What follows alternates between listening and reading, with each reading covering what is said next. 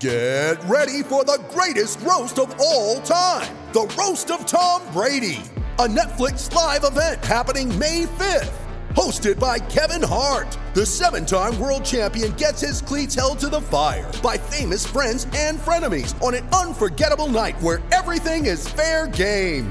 Tune in on May 5th at 5 p.m. Pacific time for the Roast of Tom Brady, live only on Netflix. All right, folks, welcome back to the latest Mountain Wire football podcast. You're getting back to back podcast. Uh, me and Raj did our playoff ranking uh, extravaganza, I called it, and Dis on Navy podcast as well. But now I'm talking with Matt. Was I'm sorry that I missed out on that. You wait, wait, it's Matt Kennerly. Weren't oh you can listen, but it, weren't you? Didn't you start the Twitter kind of chatting with that guy? I did. I finished it. I think I beat him to a pulp. You know why? I I would agree. Because two things really quick don't have two losses like you mentioned. I mentioned a million times.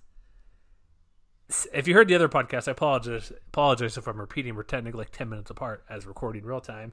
Second half was um, if your defense is the committee doesn't follow their own rules why you're not ranked. I think something's wrong with your team. You can't blame the system to say the system's not working in your favor and then not be in your favor.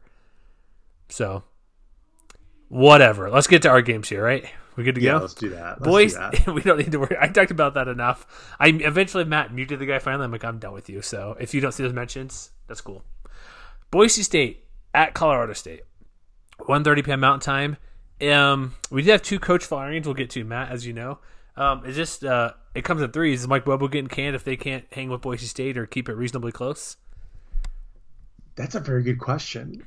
I've seen pretty compelling arguments both ways you know, when taking into consideration the financials, when taking into consideration, you know, the injury luck that the Rams have had this year. Mm-hmm. Um, and I mean, when it comes to this game and, and this opponent, yeah, it feels like we, I wish we had a chance to talk about this earlier. This weekend, we finally get to talk about weather too. Finally, jeez because Snow. as you know as everybody knows i'm sure um, things are going to get nasty weather-wise across the country. Is it a winter vortex officially? Is that is that what it's being called?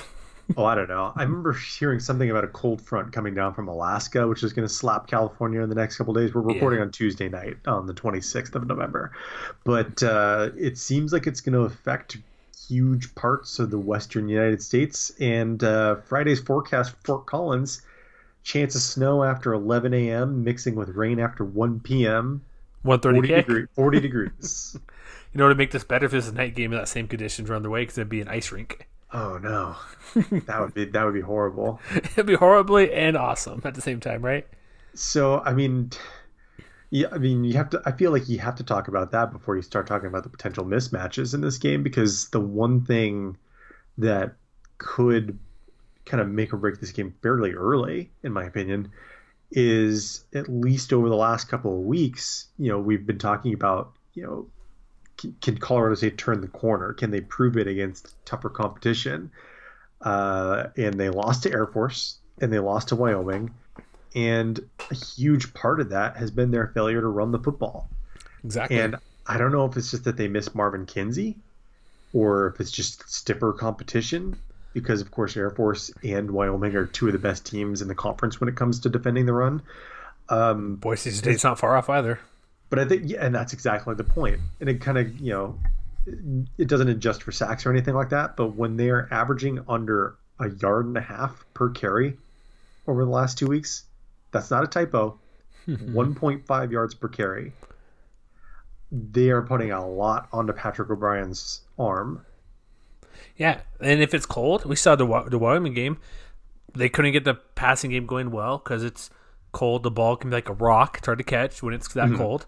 It makes it just a little bit more difficult. Like in their running game, like you said, we thought it was fine. I know Marvin Kinsey's not on the team. They had the next guy up had a pretty good game here and there, but then it's kind of been downhill. If you get run versus Boise, I think they can run a touch better versus Boise State, but the secondary is better than what a little bit better than what Wyoming has. I think a little bit, but I don't know if O'Brien he's gonna need like a huge game and hopefully and also sidestep Curtis Weaver. Well, and I mean, and I think that the same thing holds true for their ability to to defend the run too, and they've been a little bit about, uh, or excuse me, a little bit better about that in the last couple of weeks. Like you know, both Air Force and Wyoming ran the ball 50 times against them. Mm-hmm. But you could make a case that they held up about as well as you could have expected because they held the Falcons to about four and a half yards per carry, and they held the Cowboys under four yards per carry. So, you know, when you look at the performance that, for instance, you know George Holani had last week against uh, against Utah State, you know, maybe you could make a case, especially if if guys like Manny Jones and Ellison Hubbard ball out in this game, if they can be disruptive, force you know whoever's under center. I'm assuming it's still going to be Jaylon Henderson at this point. You know, if they can force them into more passing situations, they might have a chance to to make some noise. But the, I mean, the way that Holani's been running recently, especially that is another thing. that's going to be easier said than done. It seems like in the trenches, Boise State's got the advantage on both sides of the ball. Yeah, they do. Like if you look at talent, like per position, it's like what's the the only position I would say Boise or CSU's better is wide receiver, and even then it's sort of close, sort of with some of the guys. Like running game, Boise State the way they've been playing quarterback, even if it's Jaylon Henderson, like said, so not much difference there. Maybe a maybe maybe a push, but there's not an area where I say, okay, Rams got this. No, definitely not. I mean, so uh, it's gonna be it's gonna be a long day, I think, for CSU. Yeah, and I mean, obviously Curtis Weaver's the the big name who you know he could terrorize Patrick O'Brien, and I don't think anybody would bat an eye. Nope. But I think it is worth remembering, especially as we come to the end of the year, that it it's not just one guy that's doing this.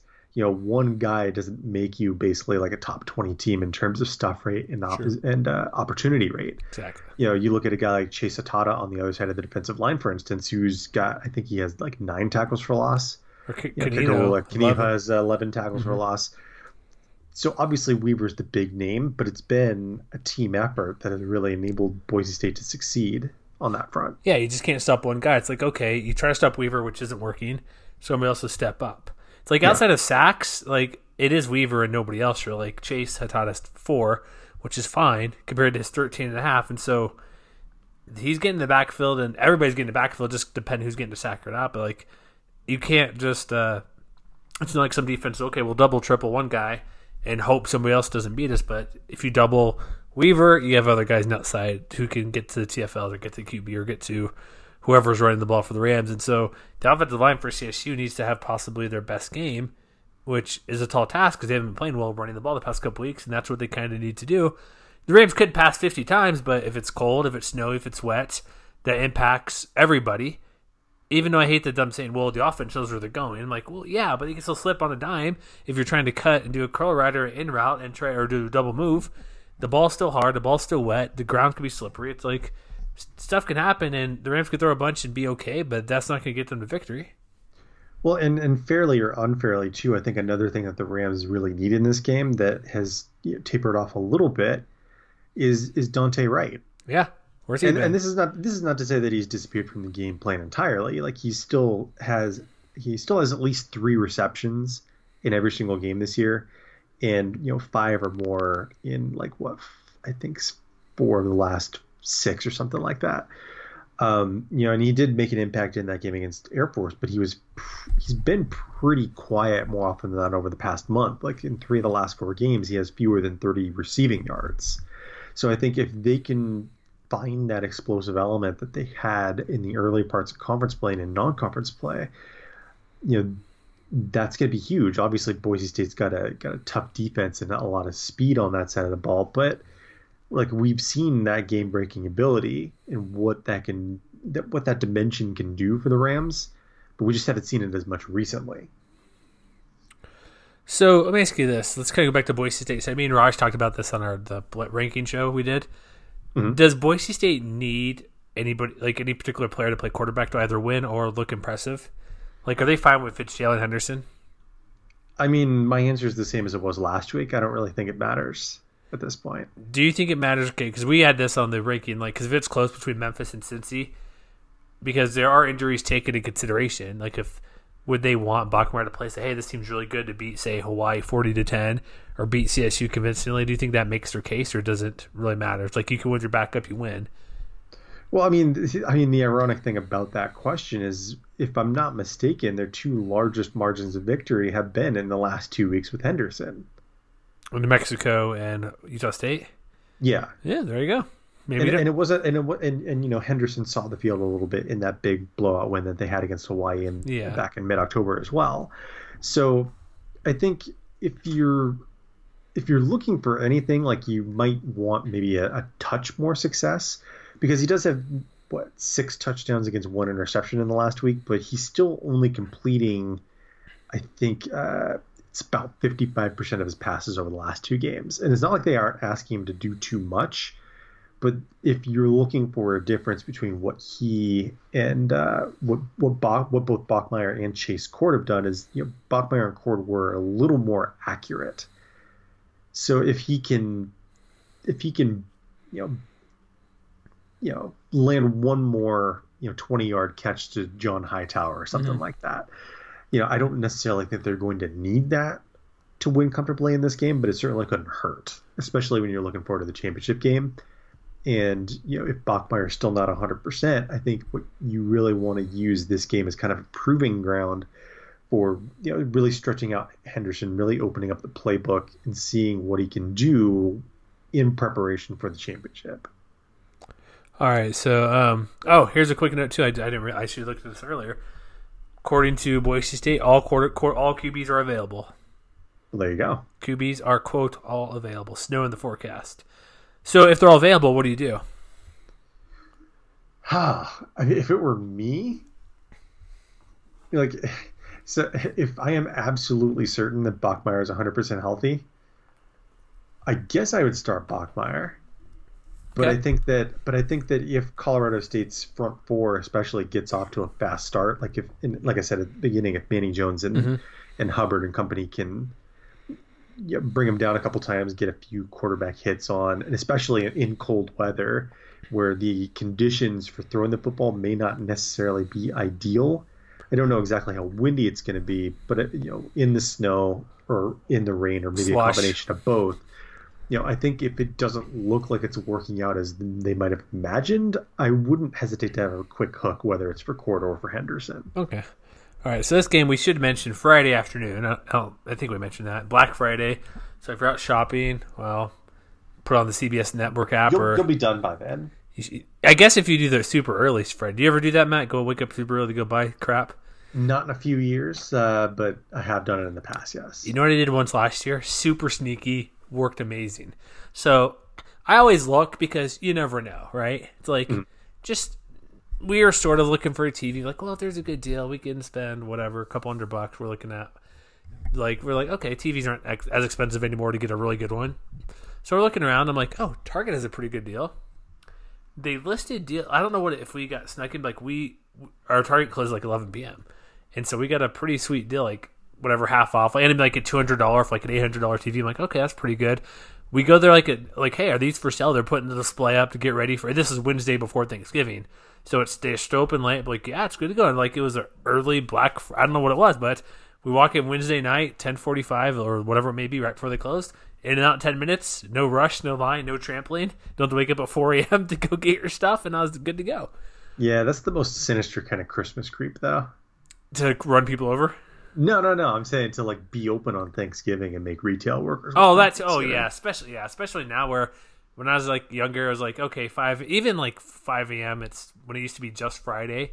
Now I was like, I was driving by a GameStop for whatever reason. It was near my bank or something. Like they're open at three p.m. on Friday. I'm like okay, or Thursday, excuse me, Thursday. I'm like, it's annoying. You do it because people shop, and so I guess, but it sucks, right? If that's if you're in that position, I guess not the I best. don't. I don't envy those people. Be nice to those people, though. Yeah. If you're out there. yeah, just be cool. There, it's busy. If you have a question, just kind of take a step back and like, okay, I'll look for it myself. Not a big deal. Be patient. So let's get to Saturday. Wait, wait, wait. We got to give our. Oh, predictions. geez. Oh, uh, what? It's not just Boise across the board. Okay, prob- so just just a heads. Well, I mean, it probably. It probably I forgot. I'm sorry. I got if we're being sidetracked by Black Friday. But uh, you know, because we're recording on Tuesday, though, Bill Connelly has not put out his SP Plus projections just yet. Bill, so, come on, uh, if you're not if you're not following him on Twitter at ESPN underscore Bill C, you should be able to look those up uh, probably tomorrow, I would imagine, uh, or Wednesday, right? Uh, but FEI is up, and they favor the Broncos by twenty point one. Whew. What's your pick then? What's the spread on this game? Um, The actual line here, let me pull it back up here. I was getting my pick. Um, 11 and a half? No, 13 and a half. Basically two touchdowns. Honestly, I don't think it matters. Um, Boise State, Boise State 42, 42! Colorado State 21. 42 21? It's going to be a miserable day. All right, Boise 42, CSU 21. That's a. I just don't know if they'll score that many points because if it's weather-wise, it's messy. They may not want to, or may not get there because you know if the ball gets a little loop-de-loop in the rain or snow, or whatever. I Yeah. think I still think it'll be a lot of points. I'm gonna go. This is gonna be different than what I gave Rush for our Boise preview. So if it's different, sorry, deal with it. Boise State 35. I think CSU will get 17 points. All right, then. So it's like it's still fairly uh, convincing victory. All right, what do we got Saturday morning or Saturday? I guess. Uh, Uh, Midday. First game of the day. Uh, it is uh, 12 o'clock Mountain, 11 o'clock Pacific. Wyoming at Air Force on Facebook. people are complaining it's on Facebook again. Do we? yeah, I mean, I, I guess I can't blame them. or can you? Why I? I mean, I don't know. I'm a cord cutter, so I don't mind, but I can I can sympathize. yeah, I guess let's just make sure no issues like last week happened, where I guess a handful of people were blocked out, of the Hawaii thing. But Yeah, yeah. Stadium, don't do that. yeah, so this is one of the better games of the weekend. Seven to four Wyoming, nine and two Air Force. Um, we saw Wyoming last week. Oh, we should mention Air Force, eleven point home favorites, which seems a bit high. I think touch high in my my, my opinion. Uh, what we see in Wyoming, they have two quarterbacks, Levi Williams and um, oh shoot, uh, Vander Waal. Yeah, I was gonna say no. That's right. I was gonna say no. It's Chambers. It's not. It's Tyler Vander Waal. I think the way it worked last week, man. I think it looked fine playing both quarterbacks. I think they might do the same thing. I mean, I don't see why not. I mean, especially since you know, with with the division wrapped up in in Boise State's favor, there's not really a lot to play for here besides pride. Um, in you know, in position maybe in the in the overall bowl picture, um, you know, being the more desirable team one way or the other.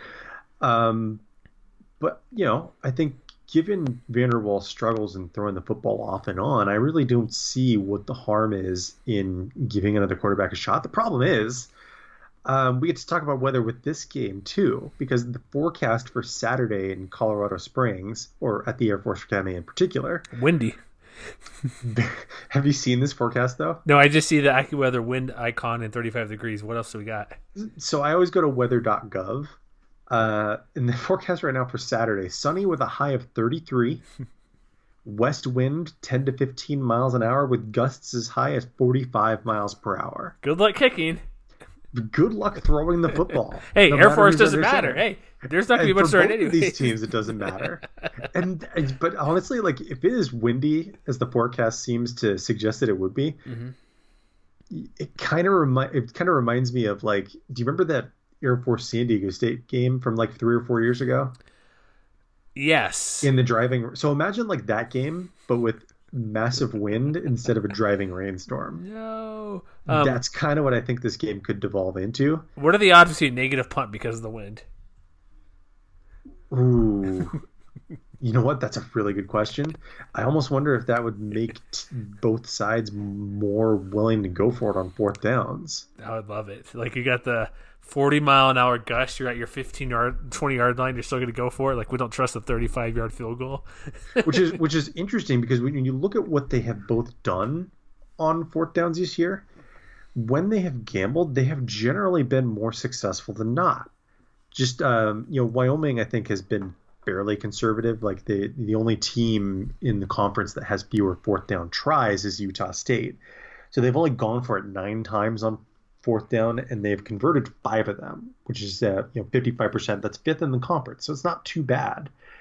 And uh, Air Force is kind of in that that same vein that we've talked about in weeks past, where you know they're more aggressive than not. You know, like a team like Hawaii, for instance, they're number one in the conference. 13 of 17 conversions on fourth down, a 76% rate. So I think if there is any situation where it is, you know, fourth and two, fourth and three, I would suggest even as far back as their own 40 yard line, they might be tempted to go for it and trust their defenses to, you know, stop the opposing running game if they can't make those, you know, first downs. I may trust Air Force to go for it more often because their defense is a bit better than than CSU. So I could see Well, that. yeah, that's what I'm saying. Yeah. Like I, I could see both teams Oh, yeah. approaching those those kind of makeable situations in roughly the same way. So let me ask you this: That'd be I think that'll be a fun thing to watch because let's have a zero point game. That'd be fun. Go for it. No kicks. Just uh, imagine a kickoff going straight up and back to you. Could you do? Is this a legal play, Matt? So say the wind. I, I know this is wacky. Probably not going to happen. Let's just say the wind's. You get the the gust in your face, and there's a score. You're you're at the tee kicking off. You got the guy holding it because the ball won't stand still. What what? How would it work if you kick it high? It's like at first, you know, I do a frisbee the wrong angle. You shoot it, you Yeah, throw yeah. it. Could, they recover that kick if it, as long as it goes ten yards? You kick it straight up, the wind kind of pulls it back, pulls it back, and somebody runs up and catches it. Why not? Come on, can we see some I, wackiness? I honestly have no idea. if it goes ten yards, why not? Yeah, I guess so. I just want to see some crazy kicks because that's always fun. Like some weird stuff happen. Um, let me get more serious here. I guess halfway serious. Apparently, Colorado State Matt is treating this like a bowl game. It's got to be one crappy bowl game to go to if that's windy and rainy and stuff. I guess when you're four and seven, you got to do it, right? Yeah. When you're um, oh no, I'm looking the wrong one. Shoot, what am I doing here? I am. You know what? It's you know what you know the excuses for The everything? It's a- weather! It's a, holiday weekend. It is. I'm like, I don't know why I'm looking up. I know what I meant to do. I meant to go to Colorado Gazette for something. I went to Colorado, and they go, "It's a bowl game." I'm like, wait, bowl game? You've you've got your mind on turkey and probably secretly on ham, and I forgive you. You know what I don't have my mind on is ham. I just that's what I just said though. I don't know. I honestly, I'm just going through. I'm like, oh, blah, blah, okay, yeah, kicking, punting, blah, blah, good defense, yeah, whatever. I don't know why I was looking at CSU, so I, I I'm not gonna edit this out because hey, I mess up sometimes, folks. That's but fair. I still think I still think you're we're correct on the your punting or not punting thing. But and, no, I, whatever. This game. Let's get back to business here, Matt. Donald Hammond III. We talked about last week for a moment. Is he the difference maker and why the Falcons will win this one? You know what? Honestly, what I'm most interested in, I don't know if it's going to be Hammond. I honestly don't know if you could point to one runner and say that they are going to be the difference, just because. I'm talking about him going nine of ten for 400 yards this time. No, no, I don't think that's going to happen this time. Um, because honestly, you're. I mean, you're talking about a matchup kind of like we talked about a minute ago with Boise State and Colorado State, where you're looking at one of the best defensive lines, or just maybe one of the defen you know, front sevens in the conference in, or in, in Wyoming, uh, if not the country, versus one of the best offensive lines in Air Force. Because you know you go down the line of some of the more advanced measures, like by pretty much every measure you can imagine, uh, when it comes to running the football, Air Force is the top ten unit. You know, they're third by line yards at over three per.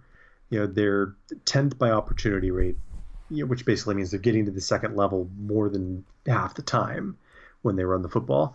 You know, they're converting short yardage situations, power success rate, 89% of the time, which is third nationally, and they almost never get pushed backwards. They're second by stuff rate. And when you look at those same measures on the defensive side of the ball, Wyoming's basically in that same conversation almost across the board. Like they're a tick behind when it comes to their own defensive stuff rate, but it's still 24%, and that's 20th nationally. So I think, you know, I look at the guys who on the offensive line who maybe haven't gotten enough attention because I've been compiling the uh, the Pro Football Focus teams of the week for our all conference vote that we're going to have basically starting this coming weekend. And one of the guys whose names showed up more often than just about any other offensive lineman is uh, Parker Ferguson, the left tackle.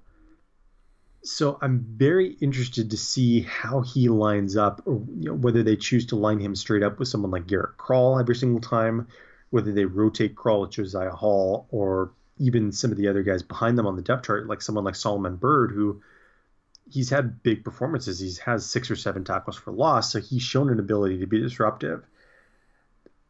I think honestly, if anybody's going to be the key, it might be him to really kind of set the tone and you know create the holes for whoever runs the ball to run through. So, okay, that makes sense because that's what they do. So this game we mentioned eleven point line over under is pretty low forty three. We got two quarterbacks playing for Wyoming most likely. We even mentioned Xazavian Valladay, who's a thousand yard rusher. We'll see. We'll see who he does it because if there's the wind, Wyoming just runs like they're not going to pass. Like we know they're not going to pass very much. I don't think it's going to affect the game plan much one way or the other. No, like- windy. Yeah, it's for, for unless they have like Hawaii or somebody throws a lot or Colorado State or somebody who throws like Nevada a bit. But I think okay, we got the advanced numbers here. Let me get to it. So it's eleven point line. Let me ask you this, Matt. The FPI is out, obviously. Do- Who do you think's favored in the, in the football, football power index? I would imagine Air Force. Would you like to guess by how much? Uh, 14? No percentage. Sorry, I'm, I'm Oh, mixing up percentage wise. the FPI. Uh, 85%? oh, you're, I think it's lower. Seventy seven percent. Which- I wasn't too far off. I thought that was high, seventy seven. I thought it'd be more like maybe 60-40. Well, you know what? Uh, FEI also favors Air Force pretty comfortably by 15.5. Ooh. All right, my pick. I think it'll be sort of close. I think Wyoming will cover, but I'm going kind of lowish, scoring 28-18. I'm going to go a little bit lower than that. Oh, But I but I also have Air Force winning. I'm going to go 24 to 14. that means you have Wyoming not Wyoming covering that. That's seven points. Yes. 24-14. That would give Air Force 10 wins, and guess who's right on 10 wins? This guy.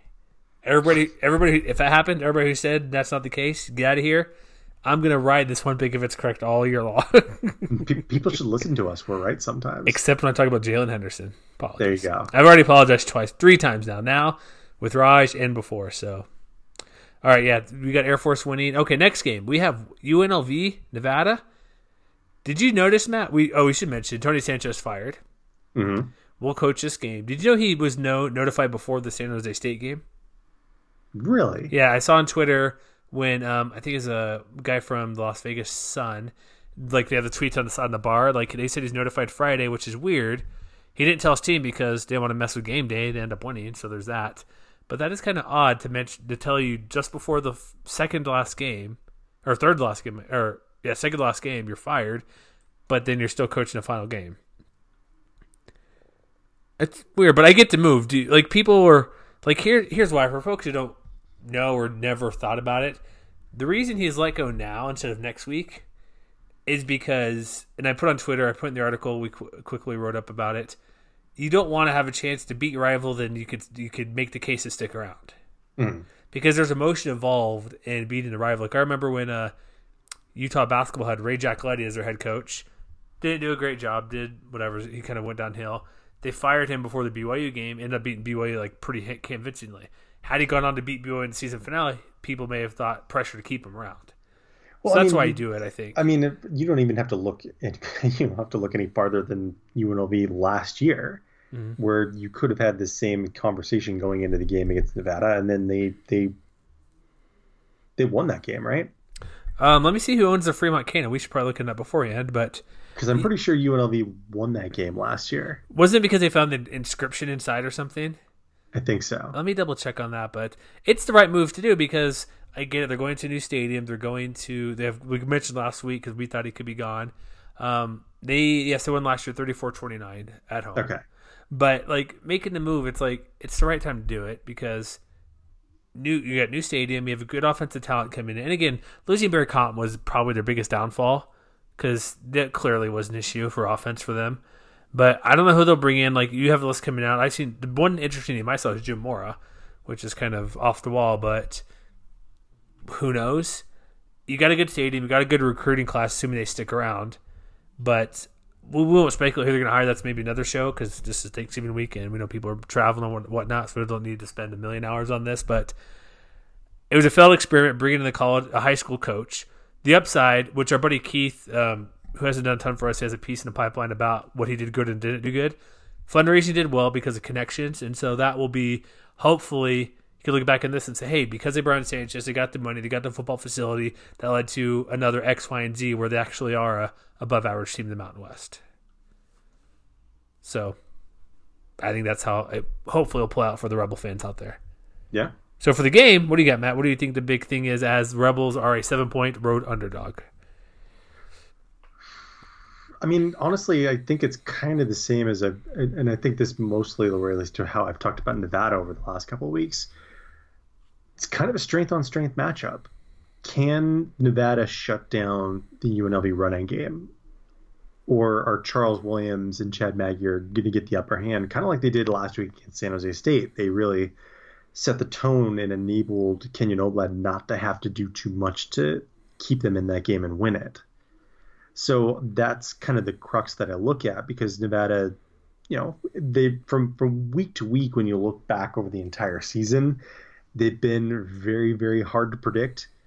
But uh, their run defense has definitely improved over the last couple weeks after a little bit of midseason slump, I guess you could say, because you know there was there was a stretch of three out of four games in the early in the first half of the Mountain West schedule where they were giving up over five yards carry.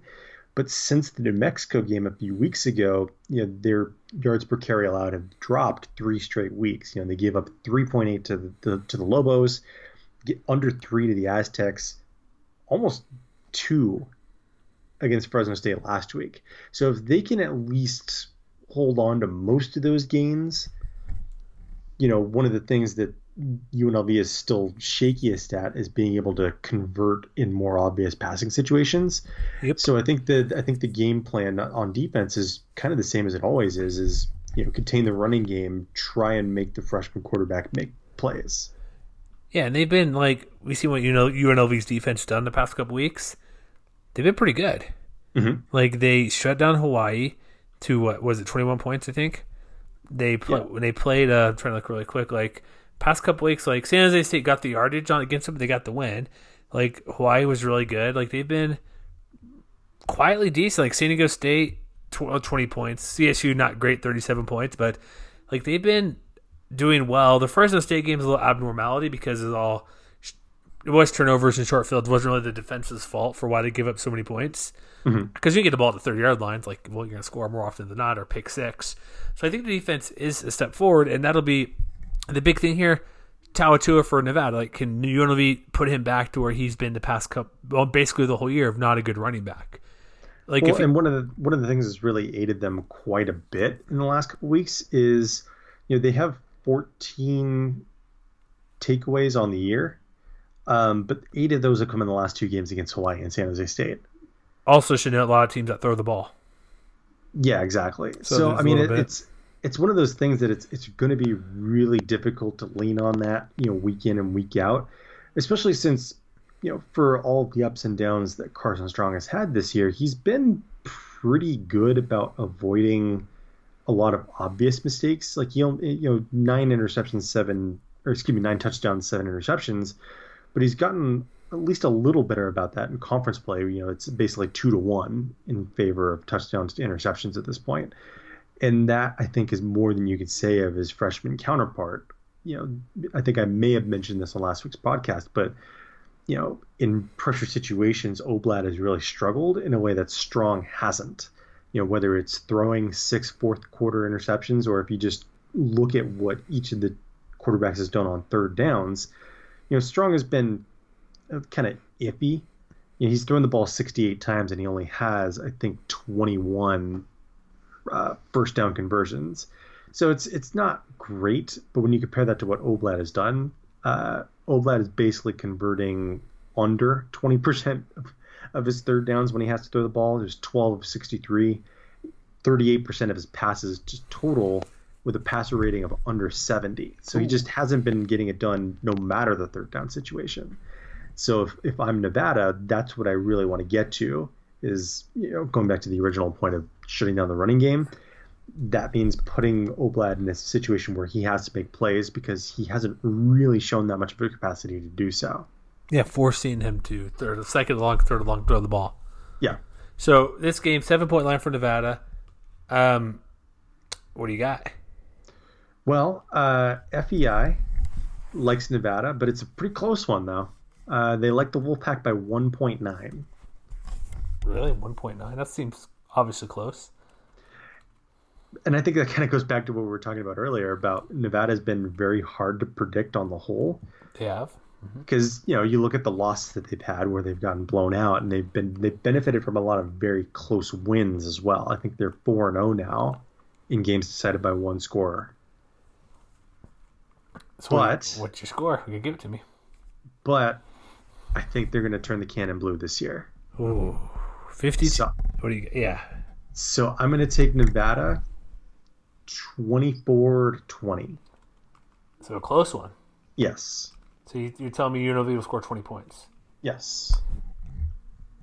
As I say my scores, because I'm silly, silly, I said that. I'm going to go 28 27 Nevada. You know why? Why is that? Here's what it come down to Sanchez wants to get a victory. Not much time left. Let's go for two to get the win. No overtime. There you go. I'm going very specific for this matchup. That's that's fair. And hey, it could happen like that amount of points. Like I could see both teams put up. That's not an absurd amount of points. And Nevada's offense has been pretty good.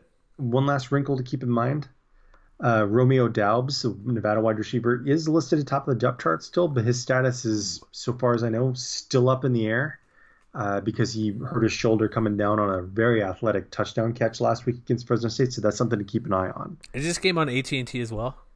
Uh, this game is on AT&T Sportsnet, so if you are in the footprint, you're going to want to look for that channel. If you are outside of it, uh, you will want to Go to the stadium to- website. you'll- yeah, you'll want to head to either one of our previews, the UNLV or Yeah. the Nevada one. We'll have the link. and We'll, have, we'll hook you up. Love that as well. So next game we have it's uh, 2 p.m. Mountain Time. Utah State at New Mexico. Finally, Bob Davie let go. I don't mean to rejoice like Roger. I'm sorry that's the case, but it's a long time coming. Uh, Here's the thing about New Mexico. does anybody want that job? Here's the thing about New Mexico. New Mexico is not the disaster that everybody thought it would be. It's not going to be an easy position to build out from because we you know we've talked about the JUCO gambit at least a couple times on the podcast. That's going to put whoever ends up with the job kind of behind the eight ball right away as far as you know building out from that For building out years. from, from under that. So it's going to be a long term build. But he was still a better he was still a better head coach than Mike Locksley. Oh. miles better. And He hey, Maryland fans, we tried to warn you. And you know, you obviously have to consider the off-field issues that he dealt with later Yeah. in his tenure. Which Yeah, coach? that's- Both. There's both of them had those issues. No, no, I'm talking Sorry, about Davie. I know. I'm just. But, And so, I mean, obviously, that's something that can't be ignored. Um, and and Daniel Libit has done basically all the research, all the footwork as to what that has actually entailed. And obviously, this can be a lasting part of his legacy. But when it comes to on the field, you know, he he provided proof of concept that yes, mm-hmm. New Mexico is a hard place to win, but you can win there. He thought outside the box. He did something that nobody else was doing. but then he went back the- inside the box. yeah, that, I mean that's part of the problem. But I mean, he made them a pain to play against for half a decade, Upset Boise State on the blue turf as a 30 point something underdog. which is more than you could have said for a lot of the last what 20, 30 years. Rocky Long's best thing when he was head coach there was being a thorn in Utah side or BYU side and maybe winning eight games on their best year ever. It is not an impossible job. I mean, you, you want to look at an impossible job, you look down the road at New Mexico State. Yeah, independent. Ugh, tough. You're out in the it is A, it is a place where the right hire can win, and that's what Davie proved. So we'll get into this really quick. The name out there, which is not a secret to any means, Arizona State defensive coordinator Danny Gonzales really wants this job. Uh-huh. Really wants this job. Is a defensive coach the right way to go? I don't see why not. Do they need to do? uh, It's fine because Davie Davie was a defensive coach, and Arizona State's been okay. Um, it's already right here. AZCentral.com at nine hours ago Tuesday, probably midday Tuesday. Danny Gonzales suggests his candidate for UNLV and a Mexico job. Eh, I could see both. Um, I would rather take if I'm him. I know he went to New Mexico, played there. I might lean UNLV. But if he's going to go to Mexico, it's like it's fine. Build a defense, do good things. He's made a defense San Diego State with Rocky Long, so he knows what he's doing. He'll probably chat with Rocky Long if he gets to interview for the job to see why or why not he should take it, pros and cons, to do his own research. Um, I think they need to do what they did before: get an offensive coach and do something unique.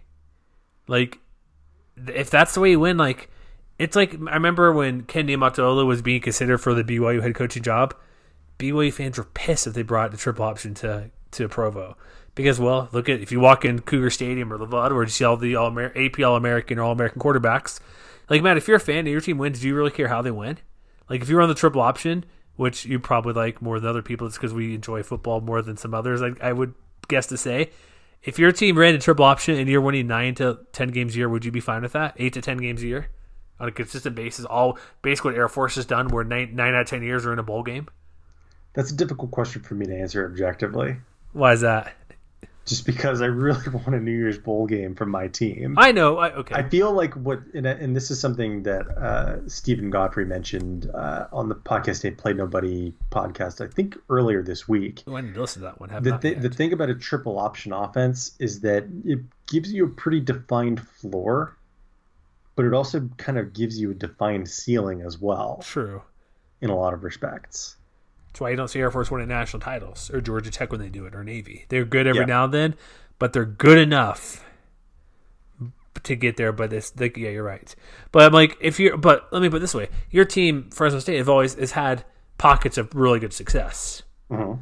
where you've been fairly close to that New Year's Six position conference championships. But let's look and say, let's say your team that's like the Mexico, where you're you salivate for getting to seven wins and you throw a freaking parade. But then again, you have every once every four years you're in a bowl game. Would you give up saying a pro like think of it that way? If you if that was your program, like say Matt, your Fresno State team kept going one or two wins for more than just those, that blip. If they kept struggling, it's like all right, we're bringing in Ken Niumatalolo, we're bringing in somebody from Georgia State or Georgia Southern or something to run the triple option, and you turn out to win six games, eight games, nine games for a consecutive amount of years. I think that would be fine because you need to do something special, and New Mexico something different, which they've proven. And their offense wasn't the triple op- options. I'm just giving you that as an example because it's the most obvious one out there. Yeah. But if they can run same thing, look, look what Urban Meyer did at Bowling Green in Utah, even took it to Florida. Look what Mike Leach does at Texas Tech and Washington State. Look what teams do when they run a different offense that's the, that's outside the norm. It doesn't have to be the triple option. Go to the run and shoot. Like they brought on those wide receivers, find a guy who can throw the ball. Promise high school kid, we'll throw you a ball 50 times a game. We'll with five run, five wide receivers. We'll go hurry up, and you'll get 100 plays a game. Like you got to do something that's just different. Doesn't have to be option based, but do something that's different. That's not the norm.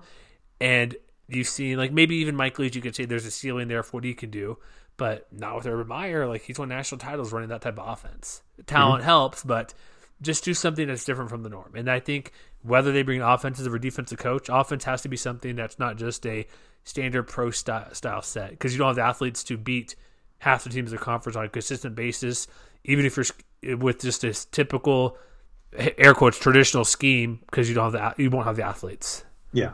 But as for the game, it's on Facebook, so good luck with that. Uh, 2 p.m. local time. Utah State six and five, New Mexico two and six. Aggies eleven half point favorites. Uh, can we go back to saying Aggies? We don't know what they are. Are they just a whatever team this year? I mean, they've been very uneven. That's the thing. yeah, Like they're they're kind of like I don't know, 120 percent of what Fresno State is this year, it's just or, or maybe like the, the the mirror image of what Fresno State has been this year, if you want to put it that way. I can see that. Yeah, where they're like, uh, we sort of know what they are, but then they surprise you with, oh wait, maybe not. Yeah, exactly. Um, but you're playing New Mexico. Like Utah State's going to a bowl game. Well, I guess they should because the bowl numbers are dwindling for the amount of bowl eligible teams or spots. There's not many there, so six and six of those should be fine. Um, like what I want to see, like you know what's going to happen? I can almost guarantee this. This game's 11 and a half point line. I can see Jordan Love going like 20th, 20th, 30, 310 yards and three touchdowns. And then Yeah, I mean, because if you're, if you're gonna get right, you you can go Donald Hammond on this defense. That's what I'm saying. It's like, and then people go, "Oh, he's the best quarterback. He's gonna be mm, better than Tua with this hip injury. Take him number five overall to the Dolphins or whatever." It's like, relax. He beat up on another bad team. I could definitely see that being the case where it's like a 48 to 10 win. Jordan Love goes crazy, and the defense has like maybe two, almost maybe like two defensive scores, or like they're plus three or something. I could easily see that happening because you're playing a bad New Mexico team who, again, coach is on his way out, and you're two and nine. See, I look at the I look at the Aggies defense, and I think to myself, are they gonna eat, or are they gonna get pantsed again? Because you just you just look at what they have done, basically since the Air Force game, and the only really good performance they had was against Wyoming, mm-hmm. which is which is nobody's idea of like a, a well-rounded offense. Like they're you know like a very you know, like a sledgehammer. You know what I mean? You know they against Air Force, BYU, Fresno State, Boise State. They've given up well over six yards, darn near seven yards per play. And this is a New Mexico team, especially on offense now. No Ahmari Davis, Mm-hmm. no Bryson Carroll, True. and now they're starting a new quarterback. Right. Trey Hall's Trey Hall's listed atop the depth chart, so there's no Tevaka Tuioti Who's the backup then? Is it um Sheriron Jones? No, it's a rich. Or it's a true freshman Connor Genal. Oh jeez. oh man. Uh, okay. So we we might be approaching the season long Quinterback. Yeah, not the same, but it's I'll take Not it. not the same, but still counts. But Oh, definitely. you know, like we, we saw kind of what this New Mexico offense is like explosive, again, not terribly efficient. Um, yeah, yards but not points essentially. but is Utah State going to play well enough to really exploit that, like to to limit the explosiveness? Because should, right? you know, I mean, you would think so. Because you know, You're hesitant. I can tell it in your voice. Well, I'm not. It's not that I'm hesitant. I just I, I kind of just want to see it. I want to see the front four do a little bit more because you know how often have we talked? For instance, how long? How often have we talked about Tipa Galeai this year? Not much. What exactly has he done? Uh, Take up space in the field, put on his jersey properly. I don't know. Tie shoes one foot at a time. You know, what, what is someone? What are what are some of the role players like Justice Tay and Devin Anderson done so far? You know, they just they need to show up against a New Mexico offensive line that is beatable. And I think until they can do that, there's like you know until they do that in the game, preferably earlier rather than later. I think I can't help but having some pause because it's not like New Mexico has the worst offensive line in the country. Like they're basically middle of the pack by every one of those advanced metrics I talked about earlier. You know, stuff rate, power success rate, line yards, they're basically in the 60s, right around average. They're better at than average when it comes to protecting the quarterback. You know, their sack rate is actually in the top 30, if you hmm. can believe that on Interesting. offense. And that isn't something that Utah State has necessarily done particularly well this year. Is rush the passer. Like their own sack rate on defense is just 5.7. That's 84th nationally and I, I mean, you can't explain it entirely away on David Woodward. No. They they need to step up and make plays because if they can't, again, New Mexico is not a disaster. This is a team that can hang around. Mm, I'll disagree because their team- running backs aren't there. Bryson, Car- guys- those guys aren't there. Ahmari Davis, they're those guys neither are listed on the depth chart. I'm just saying, I think there's a little bit of proven on both sides. Oh, I think so, and I think with New Mexico playing all backups at their key skill positions, it's going to be easy. but I kind of, I kind of almost wouldn't be surprised if New Mexico did move the ball a little bit against this defense because that's how poorly they played over the past month and, hmm. and change. yeah, it's like prove it to me. So you know, Yeah. Let's. I'll, I'll be more. I won't be as lean as you, but I'll say a quarter's worth before Utah State figures it out. If they if it's last if it's lasting more than a quarter of of excuse me, Lobos moving the ball well, then there's issues. So this game, um, I'm just going to just go. Well, actually, tell us what um, FPI said or FEI says in this one, Matt. So FEI likes Utah State uh, by 12. That's that's all. Mm-hmm. Okay. Hmm. That seems low. What do you? Because the line's eleven and a half. What? Do you, what's? I see we're taking Utah State to win and cover. Uh, I'll take Utah State to win. Oh, don't know if they're going to cover. Oh my goodness! Why do you hate the think it- Aggies so much, man? I'm going to say 35. Wait, what's the line again? Eleven and a half. 11 and a half. Okay, I'm going to say Change your score. 35 24. 35-24. So just barely. Yeah. All right. That's uh okay. I'm going my blowout theory. 46-13 Aggies. All right, then. I think they'll just uh it'll be one of the classic Jordan Love games from last year where when they thought he was a really good quarterback. like really good quarterback. All right, next game. Oh, also, um, I want to bring out one, two names real quick for the coaching search. With, with um, the uncertainty of Clay Helton at USC, I'm not saying Clay Helton to Lobos land. Sorry, don't get too excited. Would um, they want to bring Graham? Would Graham Harrell go to New Mexico? Bring that passing offense. That would be interesting. I feel like they would have to shell out a lot of money for him, though. I, I just love that name because I looked at Seth Littrell. I'm like, if he turned down K State, I think it was, he's not going to Mexico. But Graham Hall, that's it. It's I I just a name out there. You never know, especially if uh, because I think USC will make a change. I think I don't think they should, but I think they might once they're officially eliminated from the Pac-12 title game.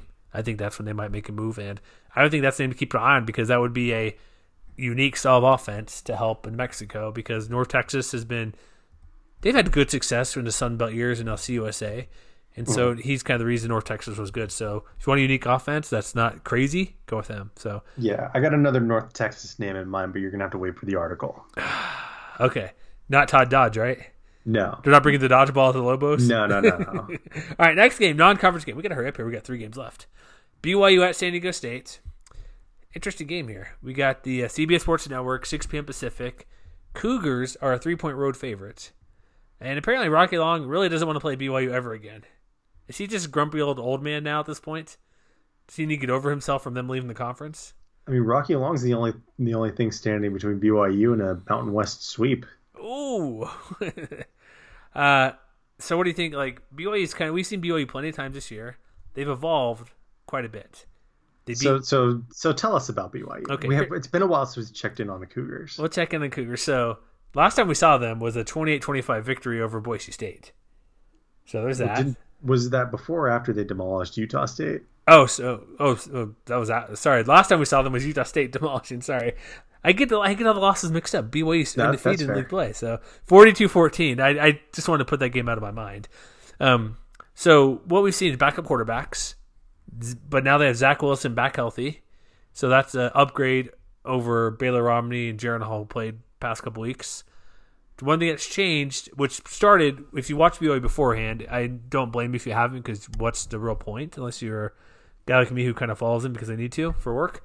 Um, they changed kind of their offensive scheme a little bit with new play calling from Aaron Roderick, their passing uh, game coordinator. That's why I saw the trick plays versus Boise.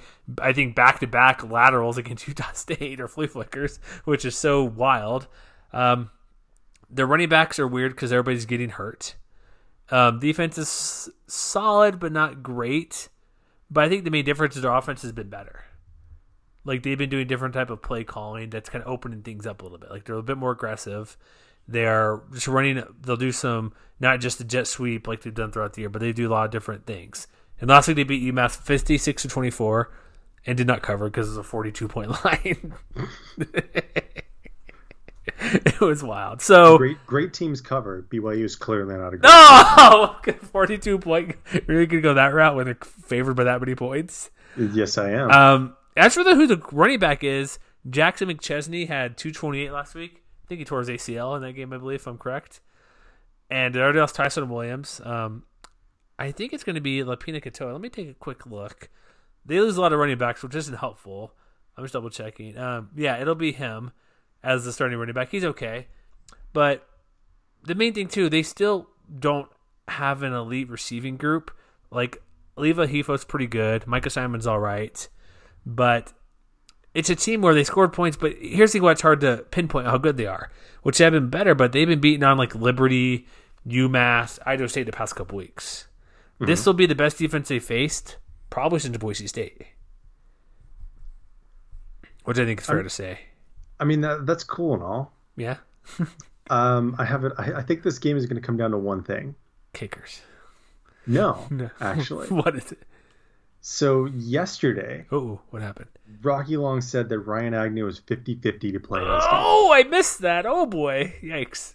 If Ryan Agnew doesn't play, it's game over. San Diego State. is this offense just dead on arrival? Because it's not like it's been lighting the world on fire with him under center. You know, on a yards per play basis, they are dead last in the conference. And it's not like it's even perked up during conference play. They're dead last in Mountain West Action too.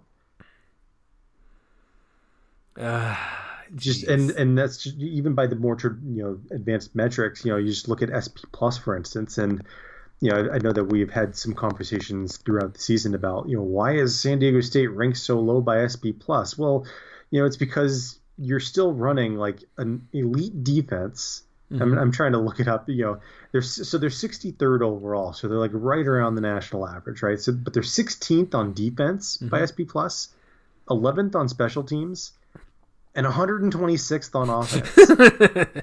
this offense sucks. yeah, the running game is not what it's been. Juwan Washington has been terrible. The Chase Jasmin has not been good. They have not had good running games all year.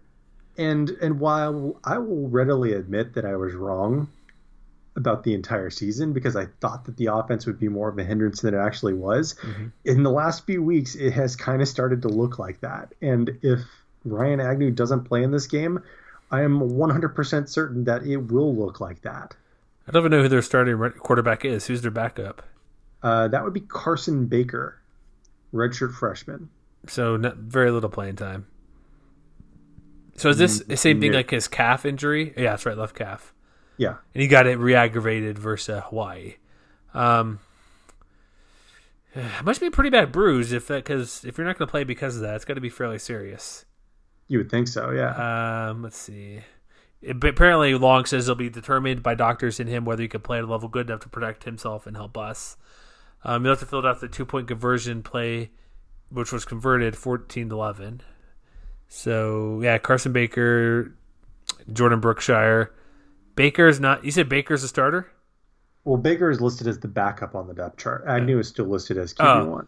Boy, Barker has not played a snap all season. Yeah. So, yeah.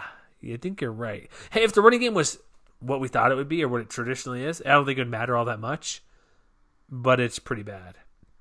Uh, but okay, Matt. Let me ask you this: Can you don't you don't think the defense is good enough to stop BYU to get the victory? Then, I mean, I think the defense is good enough to stop BYU, but uh, this offense scored 11 points against Hawaii last week. They scored 17 against Fresno State. They scored 20 against UNLV. These are all facts. Did they go two and one of those stretch though? Yes, that's true. Put it out there. Like... I'm. I don't know, man. I don't know. I feel like. Ah, I feel like their good fortune in one score games and close games is, has turned on them recently, though, because they lost by four to Nevada, they lost by three to Hawaii.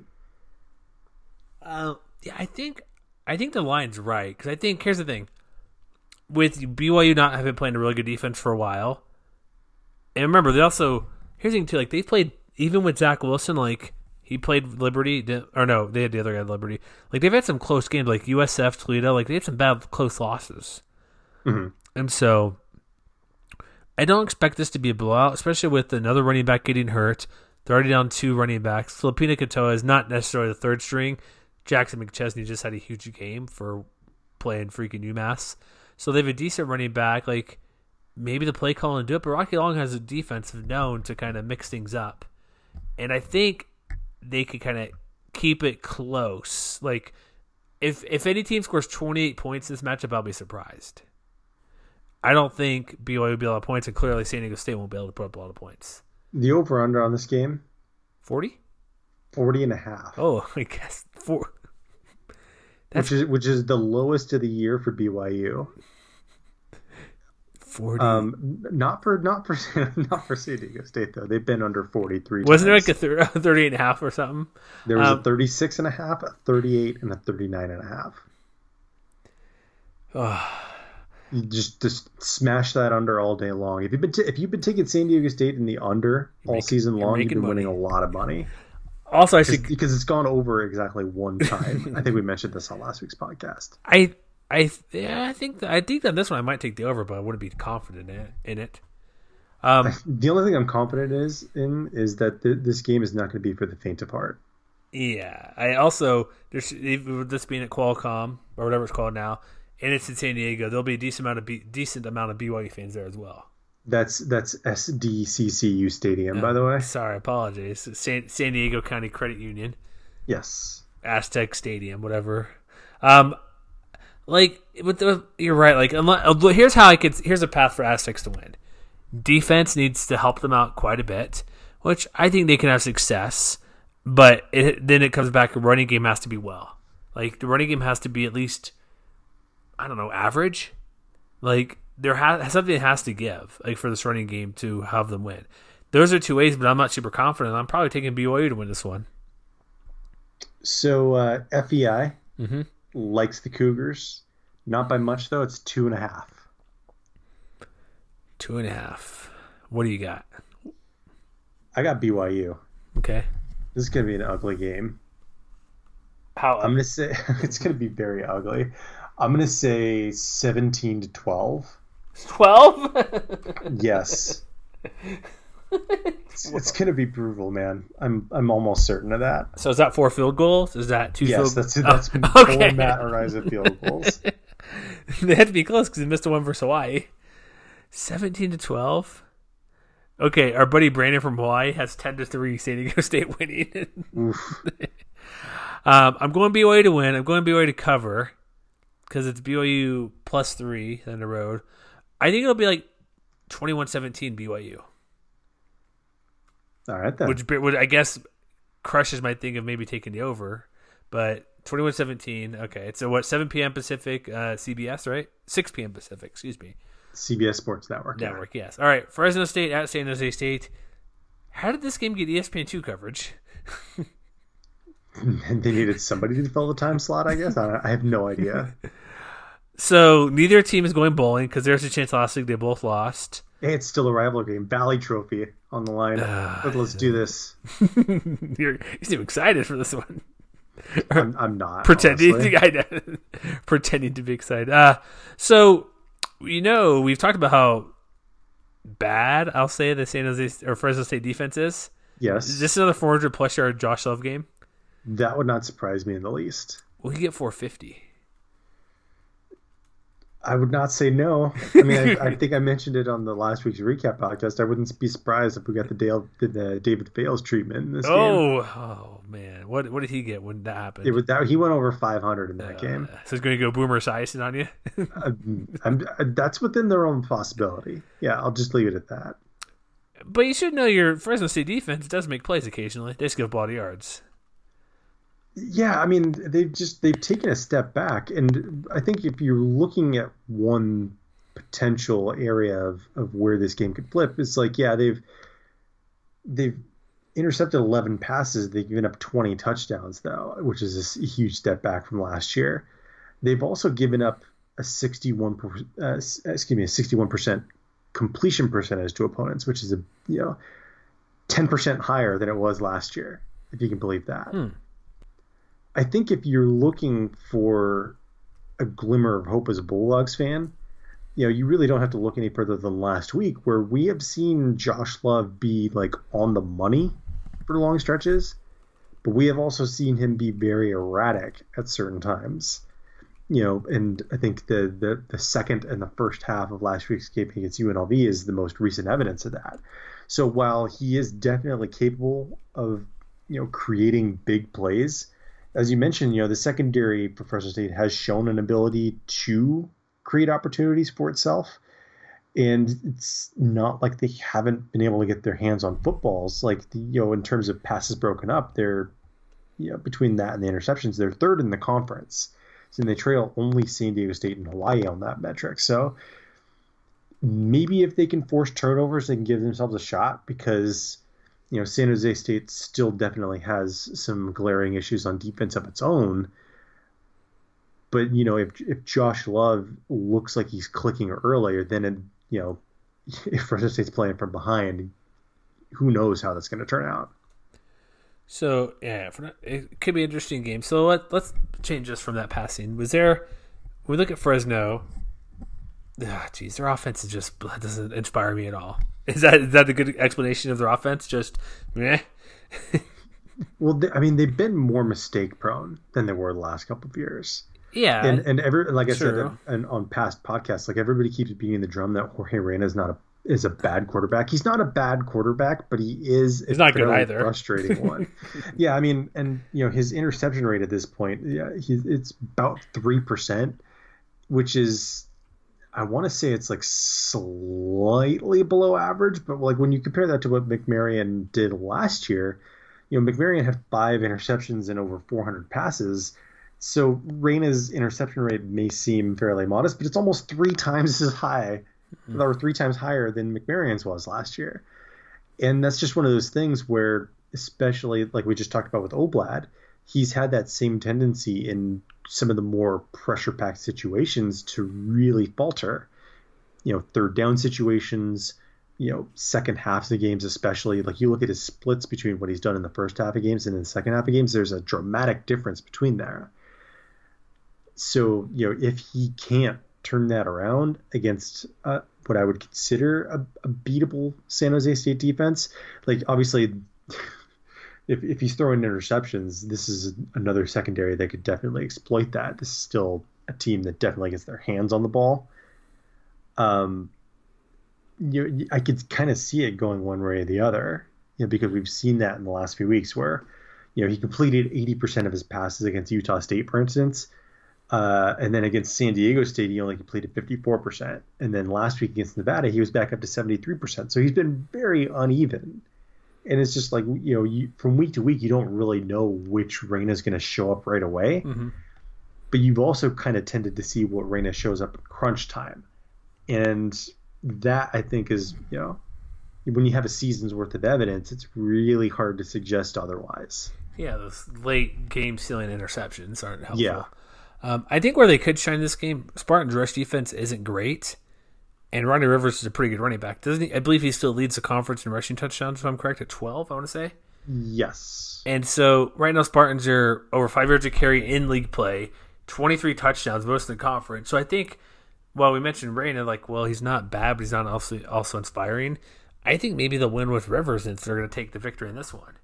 They could rely on him to do more and move the ball because like I said, Spartans aren't maybe really. They, maybe they can remember to give him more than one touch. Yeah, there's that too. Give him more than seven carries in the game. Like give him 15 touches, like or maybe close to 20 because he'll he catches the ball too out of the backfield. I think that was his one touchdown last week, but he's a guy who's criminally underused in the whole conference. Like if you look at what maybe one of the few guys he's like, hey, he needs to get the ball more.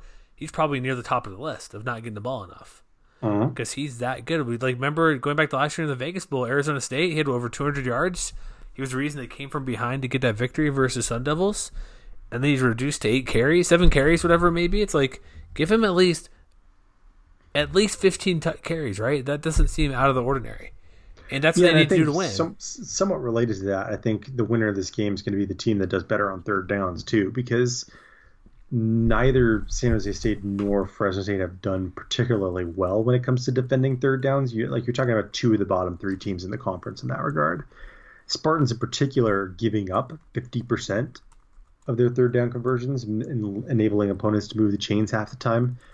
So if Fresno State can do better than it has been in those situations, you know, on offense, like they're both kind of, you know, they're both basically middling. They're both converting about 40%.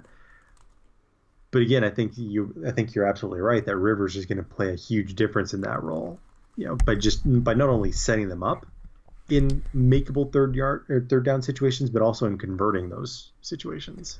All right, so what do we got for this one? All right, so FEI likes Fresno. Uh, very narrow margin though; it's two and a half, two point five. All right, here's interesting. I was looking at the power index from Team Rankings and Number Fire. Team Rankings likes Fresno by a point. Number Fire has, but it, the score is weird 33 32, and the Number Fire 26 to 21 in favor Oh. of Fresno. I think I'm leaning San Jose State in this one. The over under is what, 62, 65 and a half, so decent amount of points. I think it'll be like, I think they'll score third. I'm to go, um, backtracking here a lot. I'm to go 35 31 San Jose State. Yeah, I got the Spartans too. Don't trust your I'm- team, Missy. At this point, what I mean, what reason have they given me? Let's put it Exactly. exactly. Uh, I'm going to say San Jose State 35, Fresno State 28. Almost copying my score there. I see what you're doing. 35 28 San Jose State, which means it's a push. Oh, no, you said, sorry, you said 35 28? Yeah, Oh, Seven sorry. point margin. Oh, sorry. I don't know I got 35. Whatever. Next game, Army at Hawaii. Do we know why this game's later than normal? Is it just because it's on CBS Sports Network? Yeah, probably. So I have to. I've wondered what. I mean, I mean, the upside is you know BYU and San Diego State could be over quick. Yeah, true. So I see two different kick times here. One says on ESPN, basically the 11:59 Eastern kick, but the Mountain West Network or Mountain West website says it's half hour later. Uh, well, let me pull up Hawaii's notes real quick because I'm seeing on College Press Box it's 11:50 Eastern, which would be nine, basically nine o'clock Pacific. Yeah, but I see here 7:30 Hawaii, which is 12:30 Eastern. Yeah, on their game notes it says 7:30 Hawaii time, which would be 9:30 Pacific. I have no idea. Okay. somebody's somebody's typoing something. Um, Regardless, though, this one's on CBS Sports Network. The three-hour window is pretty tight, but it wouldn't surprise me if that was the case for CBS Sports Network games, right? Uh, but yeah, CBS Sports Network. So it's also the last late football game of the year too. So enjoy it while you can, folks. Mm-hmm. You know, we talked about the cold weather, Matt. Snow, wind, rain, and this will be a nice, warm, brisk, 84 degrees. Oh, very nice, very nice. Hawaii is a two and a half point two and a half point favorite over Army. Army needs to win this and their game in two weeks to be bowl eligible. Five and six need seven wins. They have won two in a row, but Matt, those two wins, UMass and VMI. Ouch. So they've won convincingly, but they've also lost to San Jose State, Air Force, and that's all the Mountain West teams they played. And this is not this. You called this way back in the preseason. Like Army's not going to be very good. Their schedule's paper soft. They might have a good record with a bad schedule, but guess what? They have a bad record with a bad schedule. Yeah, I mean, here's the thing though. Like you could say that they have had a little bit of bad luck because we you know we talk a lot about wins and losses in close games, and despite the fact that they are under 500 at the at the moment, they haven't lost any game this year by more than nine points. And a lot of those, you know, like the Michigan game was you know three point margin. You know, Georgia State was a seven point margin. Even San Jose State and, and Air Force were four and mm-hmm. or, excuse me, uh, four and five points Close respectively. Wins. Yeah. So it's not like they haven't been in those games; they just haven't been able to really seal the deal. And while obviously bouncing back big time against teams like UMass and VMI is uh, yeah, at least a little bit of a positive sign, I just I don't really know what you take away from that. Just confidence, maybe. I guess. Also, this game will have the most contrasting styles ever. Basically, run and shoot versus the triple option. By the way, did you note that uh, the U.S. Navy named a destroyer after Jeff Monken? Do you know that wasn't true? Really? That was a prank. I almost fell for it earlier today. So I looked, I saw it on College Football Talk. I saved it. I'm like, oh, that could be a fun talk for a radio show. We do like a segment where it's like it's kind of quick news to end the show. I go back, page can't be found. I do some research. Somebody did it and made a prank, a fake press release that got submitted and then they've also freaked out because you hear about the uh, was it naval secretary who stepped down mm-hmm. over the uh, Navy SEAL thing, keeping yeah. it whatever. So they had to fix that and replace it. And so he's like he's freaking out that would work, but that was the case. But then if I read a story, I think it's at NavyTimes.com. Same guy published a book on Amazon. If, I believe he's an he's an army guy, right? I think so. Yeah. I think that's what it is. But he had a book published. People bought the book, legit title. In the book, blank pages at the bottom where the page numbers are. Every page, beat Navy, beat Navy, beat Navy, every single page. so apparently this guy does this all the time because it's leading up to beat Army, beat Navy week.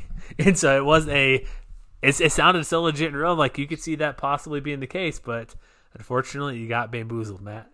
I mean, I mean, if if somebody if they can name a boat Boaty McBoatface, they absolutely should name a destroyer or a fighter jet after a head coach. That should be an opposing team coach too. If you lose, that exactly was, that was the alleged bet, which sounds like a legit bet that would be in good fun.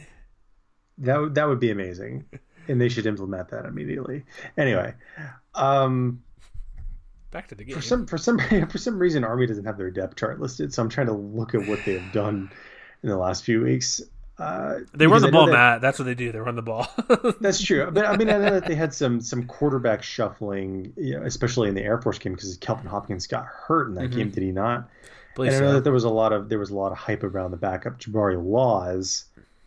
Uh, I'm just trying to figure out who the starting quarterback. Well, Hopkins is. leads. Has played nine games. He's played nine games. Leads the team in rushing, 618 yards seven TDs, and looking at like kind of when he, he, he had a big game last week against VMI, so it looks like he's probably the starter. Yeah, he's yeah he's yeah he had a couple games. Air Force UMass he barely played, but yeah he's um yeah he's that's that's who that's guy. When you have 208 yards on the ground, you're probably the starter. I mean, it could also be a timeshare though, because you know Laws saw a lot of time against UMass and VMI as well. Blowouts. Um, so, have you seen these stat lines? I saw the one. What's the other one? So uh, against UMass, Laws had eight carries okay. for 140 yards. Pretty good. 17 and a half yards per carry. That's pretty good. That's amazing. Uh, against VMI, he was only nine for 97. Ah, oh, dang, only with, 10 a, with, a, with, a, pithy 10.8 yards per yeah. carry. He's he's, he's slipping. yeah, But I think, uh, but I think that you know, if you know, we saw Hawaii last week win with defense, but obviously you, you know we know what Army's going to come out and do. They're they're going to come out and run the football, and they have been susceptible to that at times in the past. Like on the season, they're still giving up over five and a half yards per carry, which is dead last in the conference. So, you know, you can be encouraged by last week's game, you know, their performance in really shutting down a limited Aztecs running game, but you can still have reservations because, you know, the best defense for, for Army in this case, I think, is being able to keep this run and shoot offense on the sidelines. Oh, definitely is. I could see this game being like the San Jose State game where everybody just scores but fewer possessions.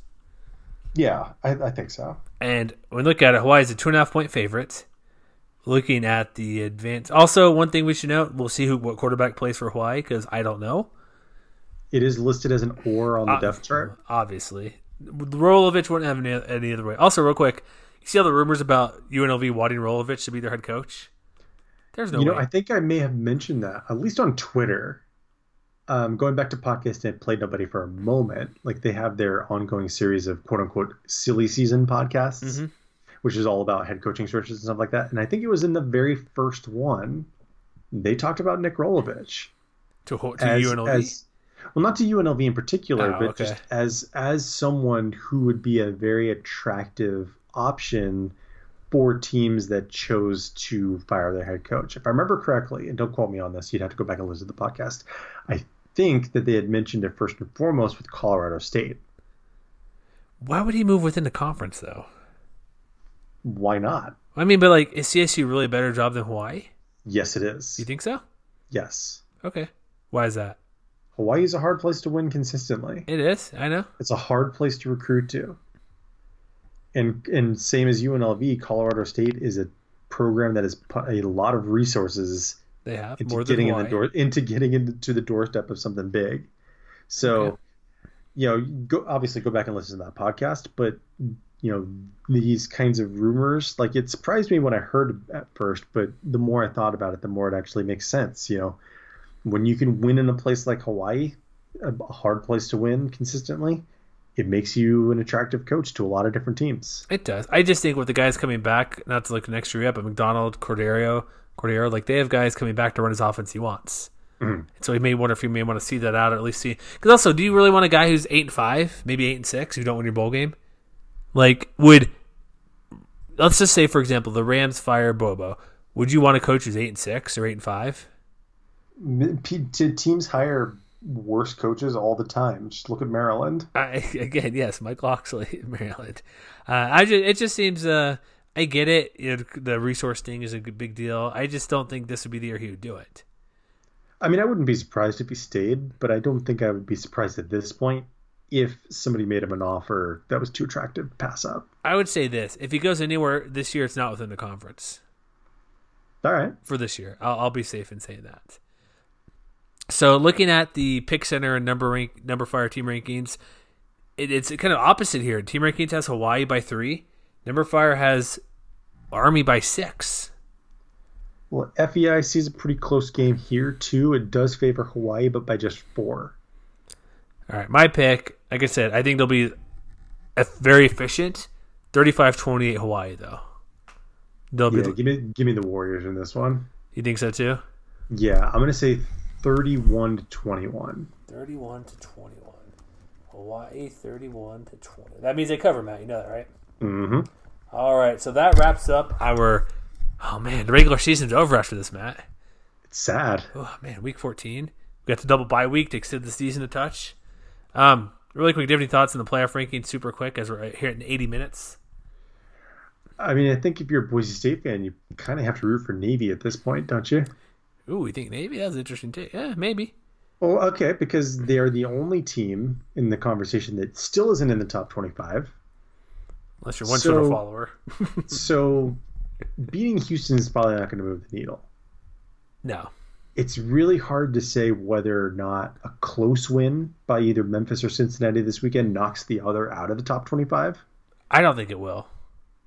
But I think you want to you want Navy in the championship game, which means that you want to root for Cincinnati this weekend. That's if that's your path, yes. Yeah, and then you want Navy to beat Cincinnati in the title game because I don't think between Houston, Cincinnati, and Army that they're going to have enough juice to pass Boise State in the standings.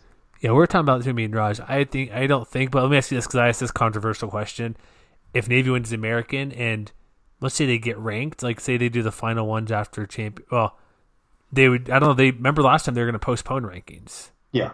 Would they postpone if say Navy's probably not going to be ranked next week either? I don't think, right? Even if they beat No. Houston, so if they're not ranked. Would they just um? No, they'll make sorry they'll make the rankings next week, leading into the championship week. They won't be ranked. Let's say Boise's 19, they move up one spot, just attrition or basically they move ahead of the loser of Cincy Memphis. That's easy one spot. Yeah. Would they hold? Say they go next week and, and Navy wins, Boise wins. Would they hold the rankings like they do? They are going to when Keenan Reynolds was there a couple years ago. Yeah, I think so. You think they'd hold the? But do you think Navy could jump six or seven spots, beating say a 16th ranked Memphis over Boise State? 100% no. So why hold the rankings? Why wait? That's a good question. I think they would I think they would do it anyway for the sake of drama. okay, I, I hear you. That would be big drama for not just them, but a lot of people. It's basically Memphis' spot to lose at this point, Yeah, I would. which basically means you're rooting for anybody but Memphis now. I think. It, I think all he really wants is a two-loss champion, Yeah. and the best way is Cincy to win. You're right. Yeah, I mean the most likely scenario is basically Memphis and Cincinnati split the last two games one way or the other. I think it is split. Boise gets in.